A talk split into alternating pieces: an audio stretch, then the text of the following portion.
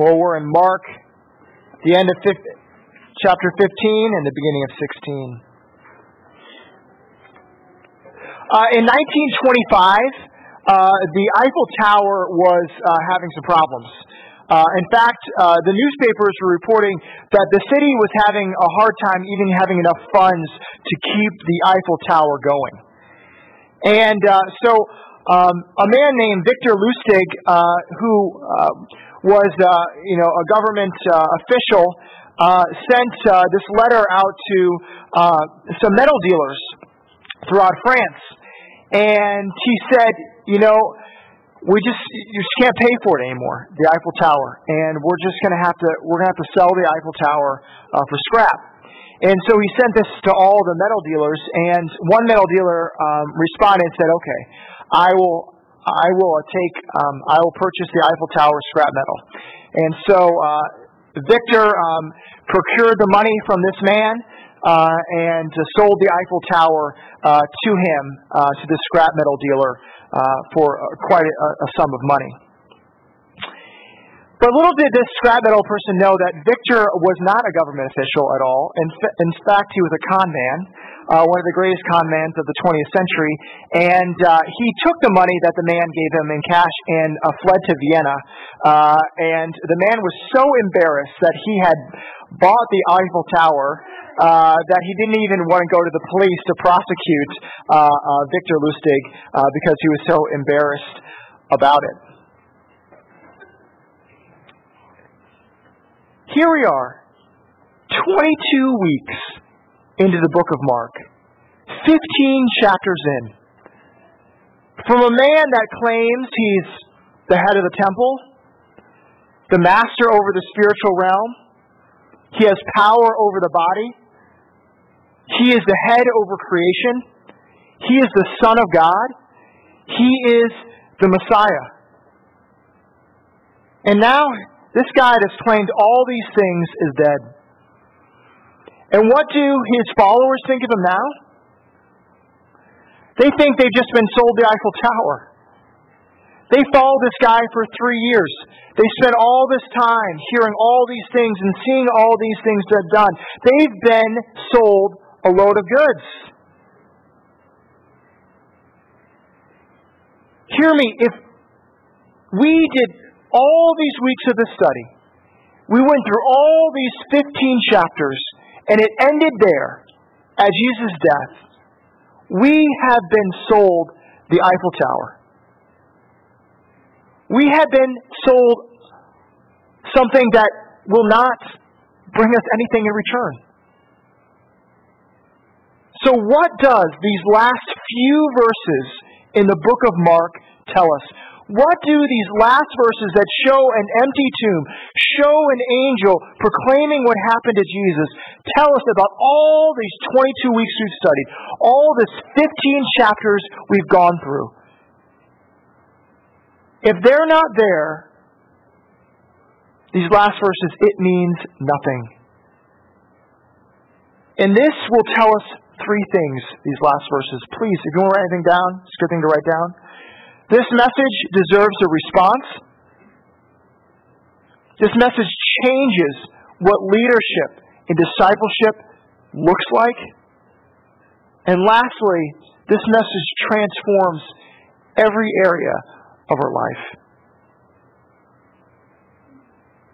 So let us read together this last section of the book of Mark as we close in it and see how it brings light and fulfillment in richness to all that Jesus has done and said before this.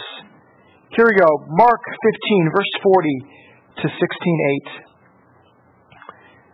There were also women looking on from a distance, among whom were Mary Magdalene and Mary, the mother of James, the younger of Joseph, and um, Salome. When he was in Galilee, they followed him and ministered to him. And there were also many other women who came up with him to Jerusalem.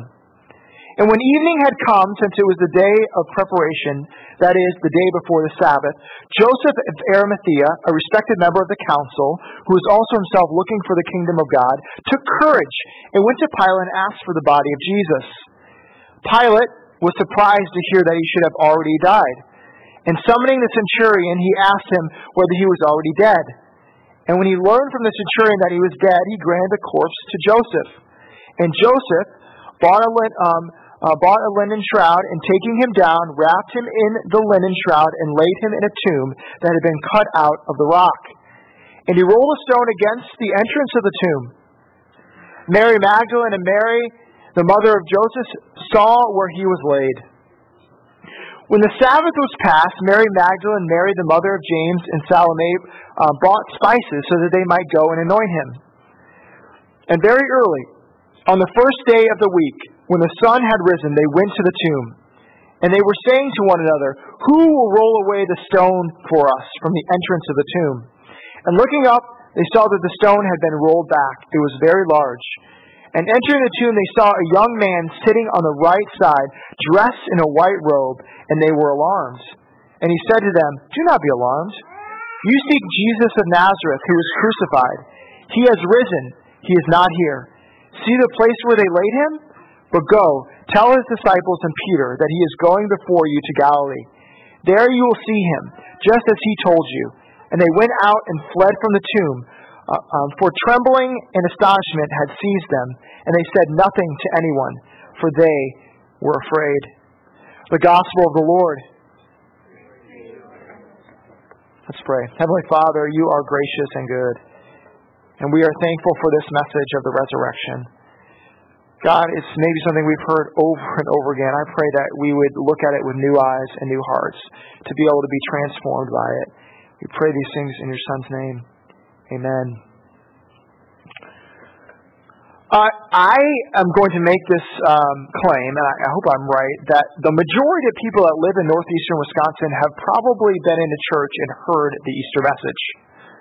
I, I think the majority of people here have. Um, whether it's uh, out of uh, your mom tells you you got to go on Easter morning, uh, or out of religious duty. Uh, there is this sense here in northeastern Wisconsin that, yeah, if I'm ever going to uh, claim that I'm a Catholic or a Lutheran or a Christian or whatever it might be, I got to go to church on Easter at least once a year, you know. And so this message comes over and over again. And uh, some of you might be saying, well, I've heard this message over and over again. It's not Easter Sunday. Why share it now? Is there anything fresh and new that I can get?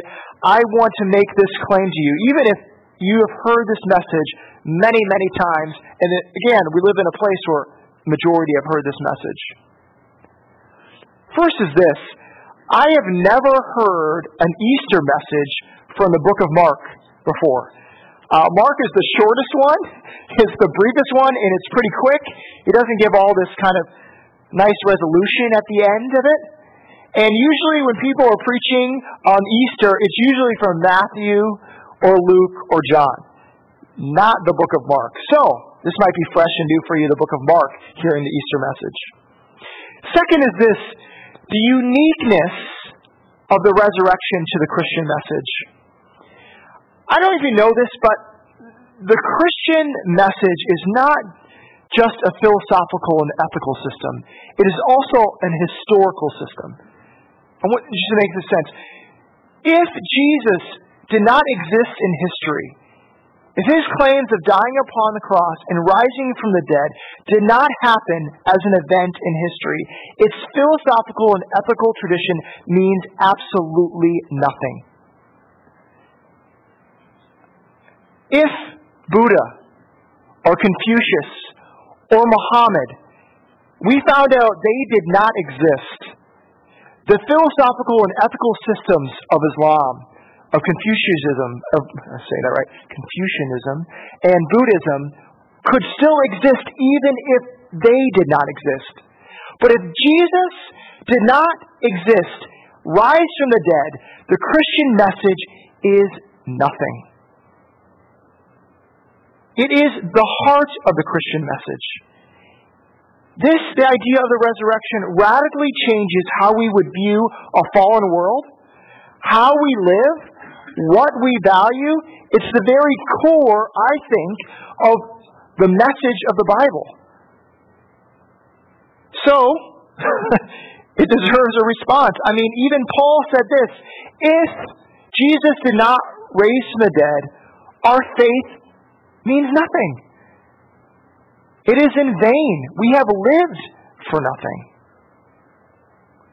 So that being said, I think it's probably good that we review the resurrection message once in a while, right? Is that okay? So we'll do it again even in September and not at Easter time.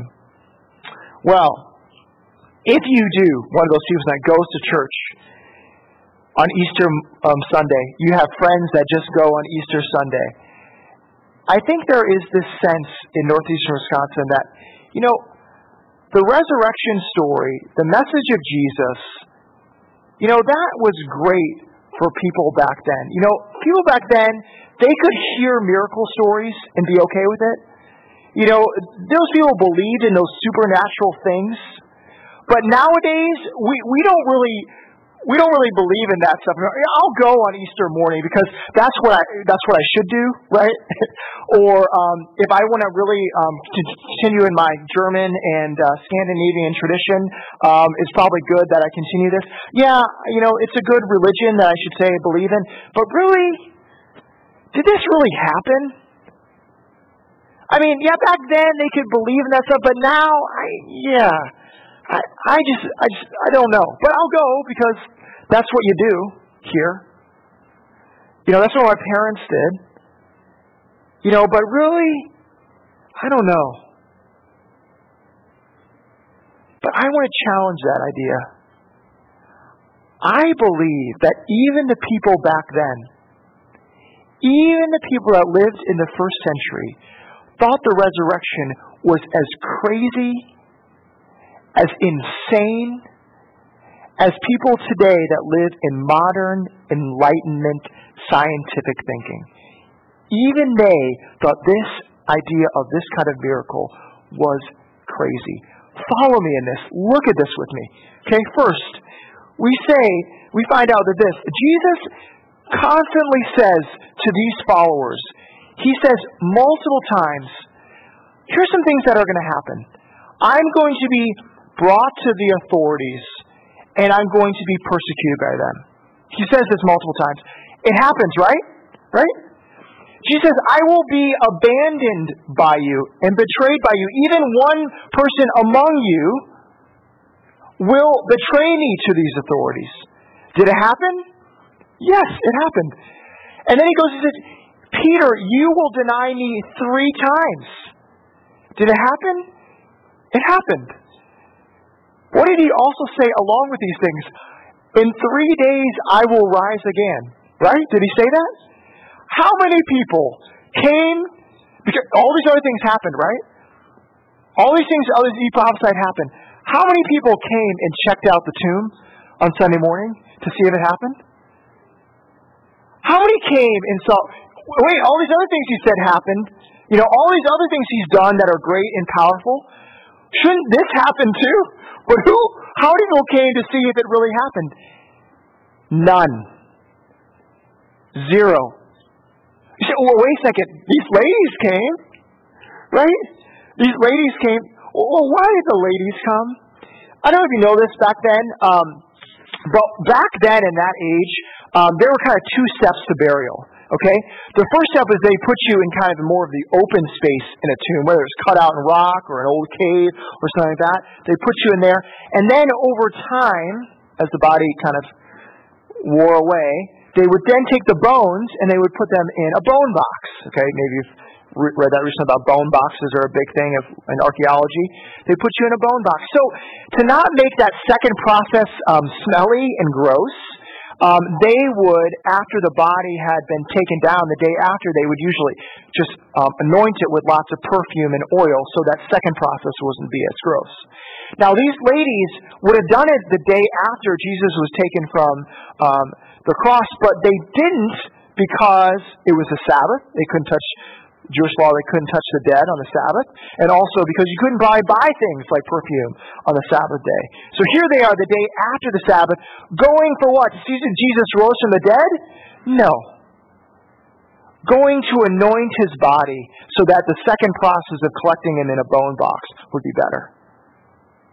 Even they didn't believe that Jesus would actually rise from the dead.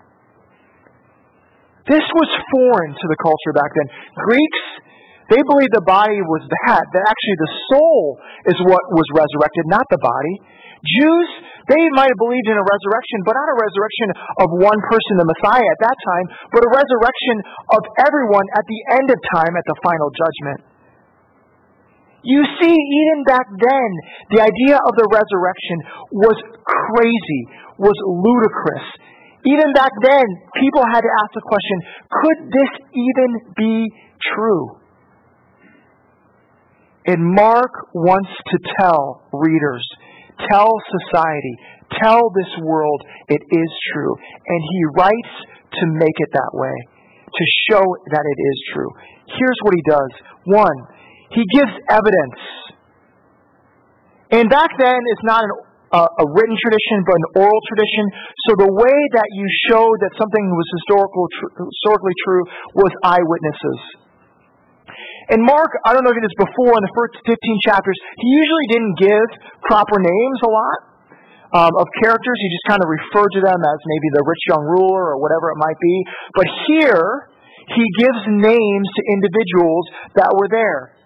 Joseph of Arimathea, these ladies, all these things. He gives proper names to them.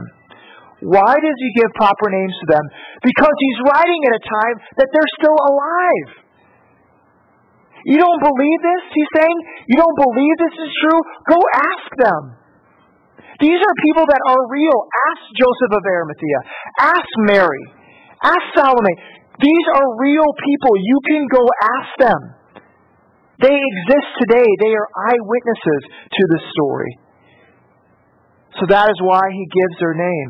You don't believe Jesus really died? Go ask Jesus, Joseph of Arimathea. Now, this is a big claim. He never really died. Instead, they took his body off the cross before he was dead, and then they buried him.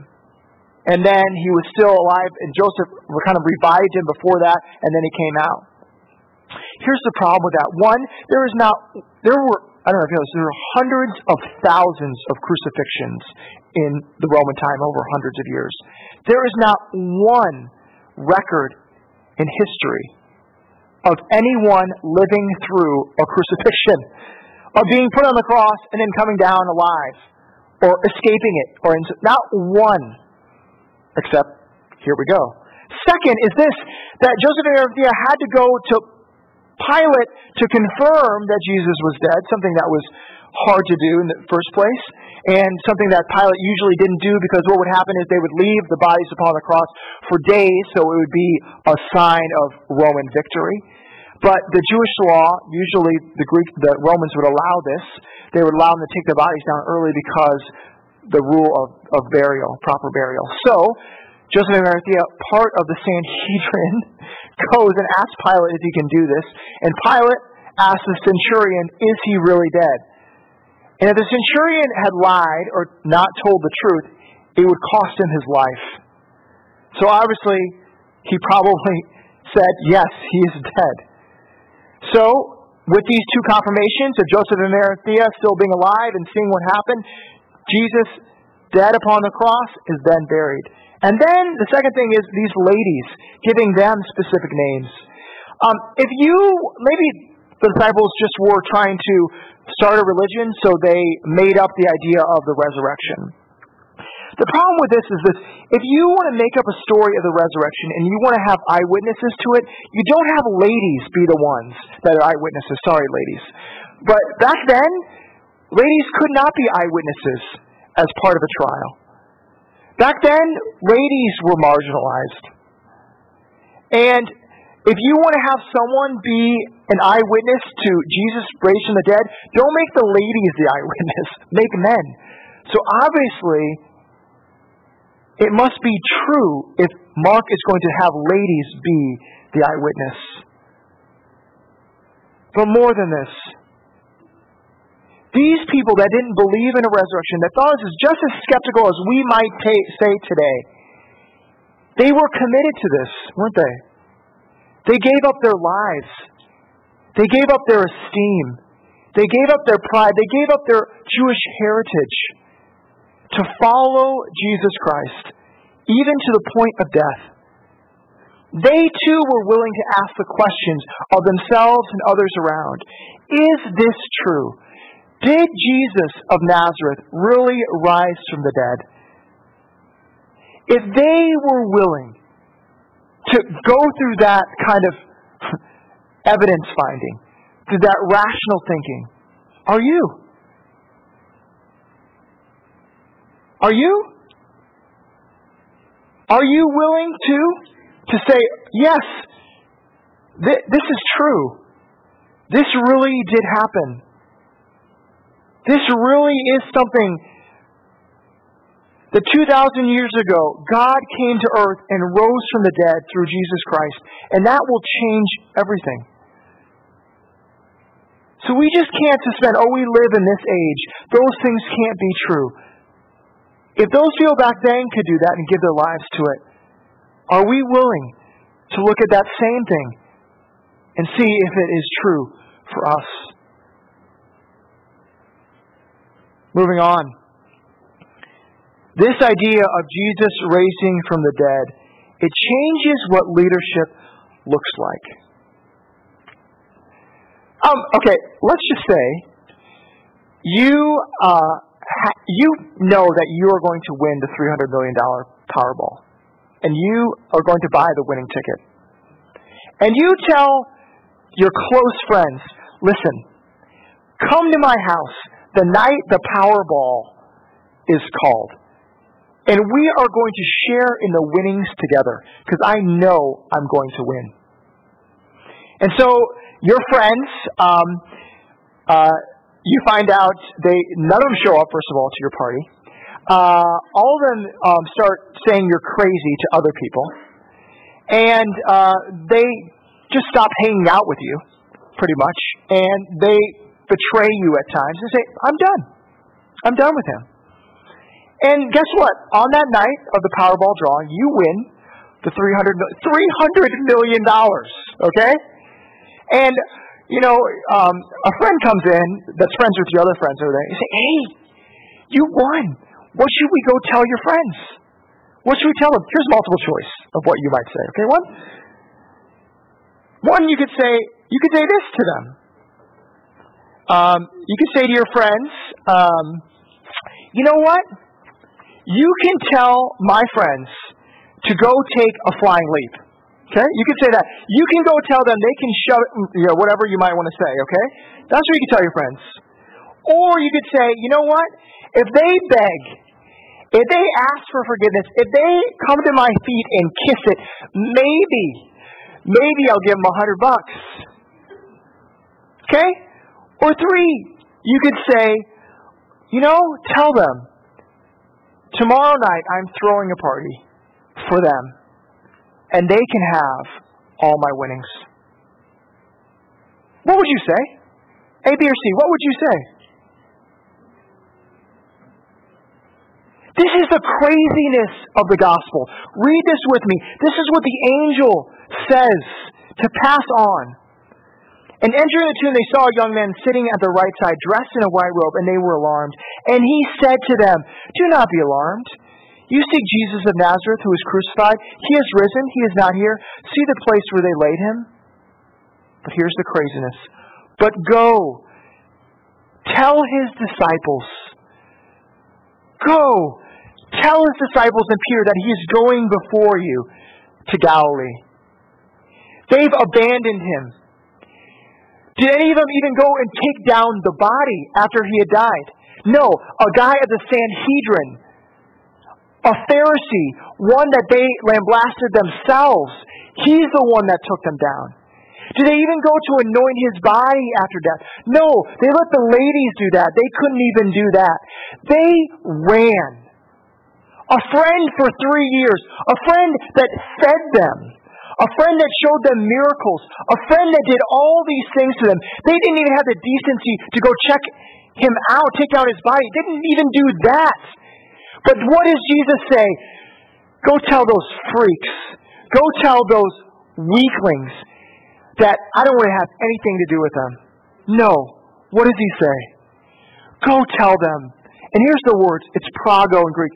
I am leading the way for them, like an army, or like a general, like a commander leading a force. I am leading the way for them. Have them come with me. And is that good news or what? Did they repent and then they could come? Did they do X and Y so then they could come? No. They abandoned, and Jesus still loved them and shown kindness to them and loved them. And then they could come. And it even gets crazier than that. One word, one word that is revolutionary in this passage. What is that word? What's the word that's uh, just revolutionary for this whole passage? Peter. Tell the disciples and Peter. What do we know about Peter? He's supposed to be the leader of the group, right? He's supposed to be the rock. He's supposed to be the one that's going to be leading this movement. And what did he do? What did Peter do? He betrayed him. He denied him. And Jesus, in saying this, is saying, Peter, if I would have just told the disciples, you probably wouldn't have come. You said, oh, he can't mean me. Because what I did. No, he says, and tell Peter to come. Answer this for me. How could the biggest screw up, the biggest mess up, be the leader of this movement of Christianity?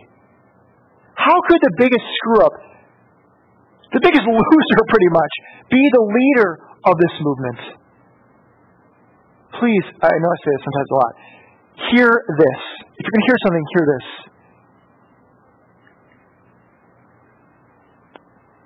It couldn't be any other way. The power of the gospel is this that Jesus makes the biggest screw ups,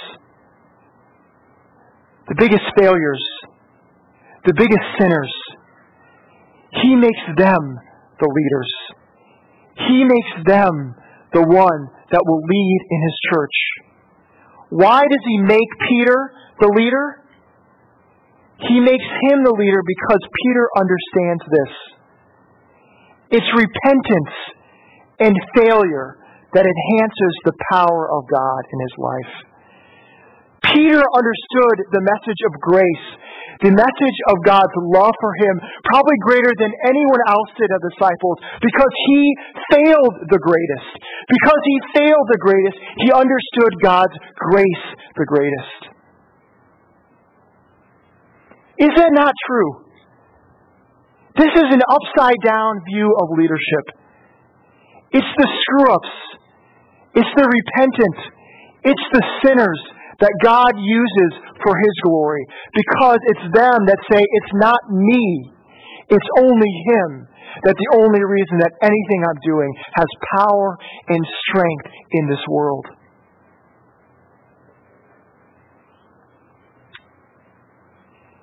A man 15 honorary doctorates, the Templeton Prize, which is the greatest award given to people of nonprofit status, over a million dollars. The Presidential Citizens Medal of Honor, the greatest award given to a citizen of the United States, given to him by George W. Bush. All these awards were given to this man. And before that, this man was truly powerful. he was a special counsel to Richard Nixon. People called him the Hatchet Man, which means he wrote lists of people that were on the administration's bad side and he blackballed them. He made sure they got out of the way. He had the president's ear. So much when Richard Nixon wanted people to break into Watergate, he helped it. Well, Watergate breaks, and Charles Colson is um, is beside himself, and um, he's not been charged yet, but he knows trouble is coming. And a friend of him, friend of his, uh, invites him over, and they talk, and his friend presents the gospel to him. And he comes out of his friend's house, and this is what happens to him. Outside in the darkness, the iron grip I'd kept on my emotions began to relax. Tears welled up in my eyes as I groped in the darkness for the right key to start my car. Angrily, I brushed them away and started the engine. What kind of weakness is this? I said to nobody. As I drove out of Tom's driveway, the tears were flowing uncontrollably. There were no streetlights, no moonlight. The car headlights were flooding illumination before my eyes, but I was crying so hard it was like trying to swim underwater. I pulled to the side of the road no more than a hundred yards from the entrance of Tom's driveway, the tires sinking into soft mounds of pine needles.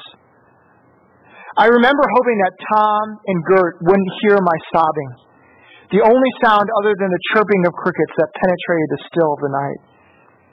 With my face cupped in my hands, head leaning forward against the wheel, I forgot about machismo, about pretense, about fears of being weak, and as I did, I began to experience a wonderful feeling of being released. Then came the strange sensation that water was not only running down my cheeks, but surging through my whole body as well, cleansing and cooling as it went. They weren't tears of sadness and remorse, nor of joy, but somehow tears of relief. And then I prayed my first real prayer God, I don't know how to find you, but I'm going to try. I'm not much the way I am now, but somehow I want to give myself to you. I didn't know how to say, um, to say more, so I repeated over and over the words, Take me, take me, take me. God uses those people. A man that spent time in jail for Watergate to start the greatest nonprofit to prisoners that this world has ever seen that through his weakness and through his sin, God did mighty things for him to give him all these honorary doctorates.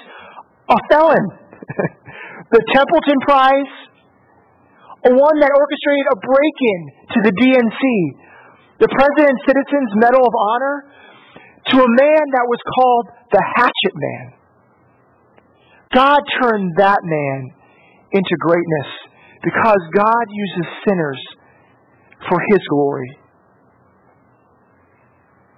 Please hear me here. You want to be an amazing parent? You want to be a great leader? You want to be a great friend? You want to be a good husband? You want to be amazing at your work? Be amazing at repenting. Be amazing at saying, I am a screw up. I fail time and time again. Because you know when you do that, and I love Tim Keller when he says that, if you let your failure drive you into the gospel, it becomes a resurrection.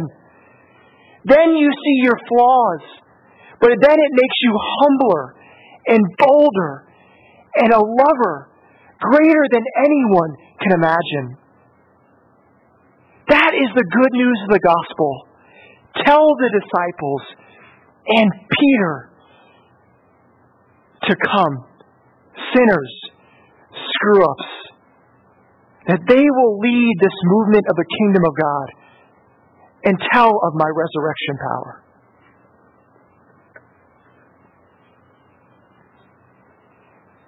Well, a lot of people have a problem with the book of Mark.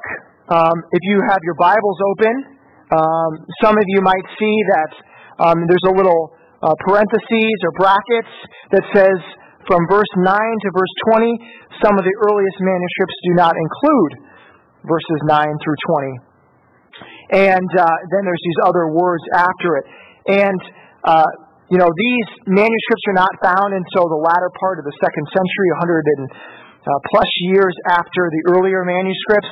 The writing is not similar uh, to the rest of Mark uh, and it expands on themes that were more prevalent in the second century than were in the first century.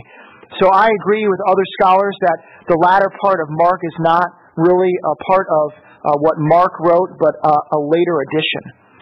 And with that, um, the reason they might have added this addition is because um, Mark ends so abruptly.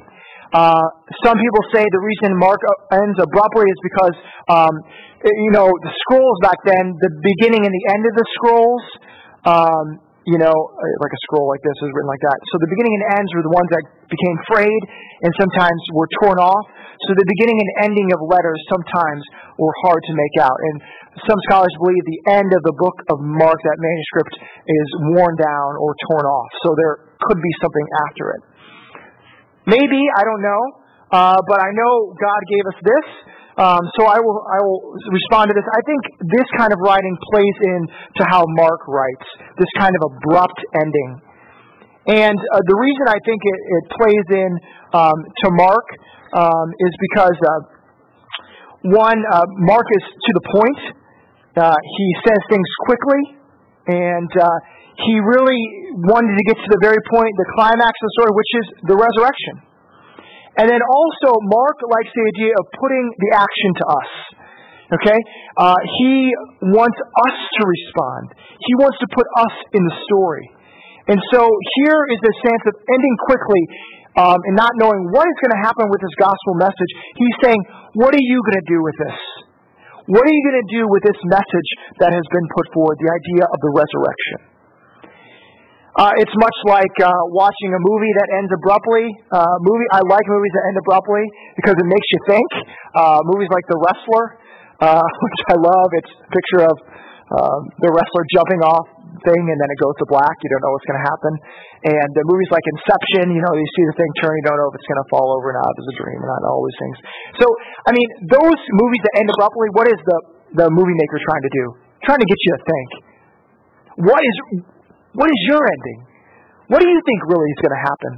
Where are you in the story? And this is what Mark is doing too. How are you going to respond to this message of the resurrection? And people are perplexed sometimes with this idea. And the women, they were silent. And they went out and fled from the tomb, for trembling and astonishment had seized them. And they said nothing to anyone, for they were afraid. The irony that Mark loves. Is that great? Remember when Jesus said, Don't tell anyone? And what did they do? They told people. And then what happens when the angel says, Go tell everyone? They don't tell everyone. I think we've lived in an age called the evangelical age, whatever, from the 70s until now, where we are into pep talks. You know? I'm good. I'm a good pep talker, right? We're into excitement, you know? Change. Find Jesus. Go do it. Go tell others. You know, I've, I've realized something. Pep talks just, they last just so long. and then it kind of runs out. I can hear a pep talk, and I can be like, man, I'm on fire for Jesus. Here I go. I'm going to go tell everyone about him. You know the truth is? When I'm really faced with the idea of the resurrection, of what Jesus does, if I was like these women and had seen this, I would be trembling too. I would be freaked. And the truth is, when I look at areas of my life areas that I still need work on, areas that I still need to grow on, areas that I see I have not let the pep talk come into that area. Because a pep talk can't go that deep. Please hear me. The resurrection story, this idea of the resurrection, takes hold of areas in the life you don't think can be controlled. It will change you if you allow it to. Don't get motivated by a pep talk, by encouragement. Get motivated by this. Jesus, take me. Take me with your resurrection power. With that power that was able to conquer death. The power that was able to transform a society back then to become the most dominant religion in the Roman Empire. A power that was able to motivate missionaries in England in the 19th century to go through Africa, to come to the United States, to come to all over the world and share his message. A power that motivates people today to give up their lives, to give up their money, to give up everything they have, to give up those claims upon them. God, let your resurrection power take those things in me.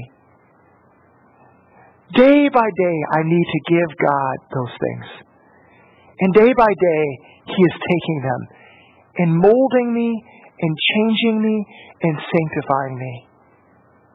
I'm silent many times, but in the long run, He is going to transform me into a mighty thing, and He will do the same thing to you. That's Mark. That's Jesus. That's who He is.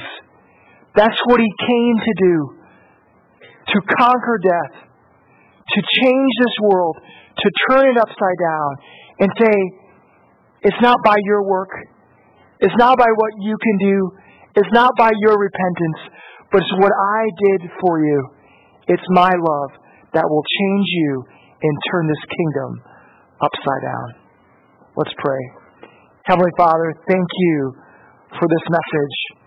Thank you for uh, just the ability to know that we have your resurrection power upon us, that it can penetrate into areas in our life that we don't think it can. Just pray these things in your Son's name. Amen.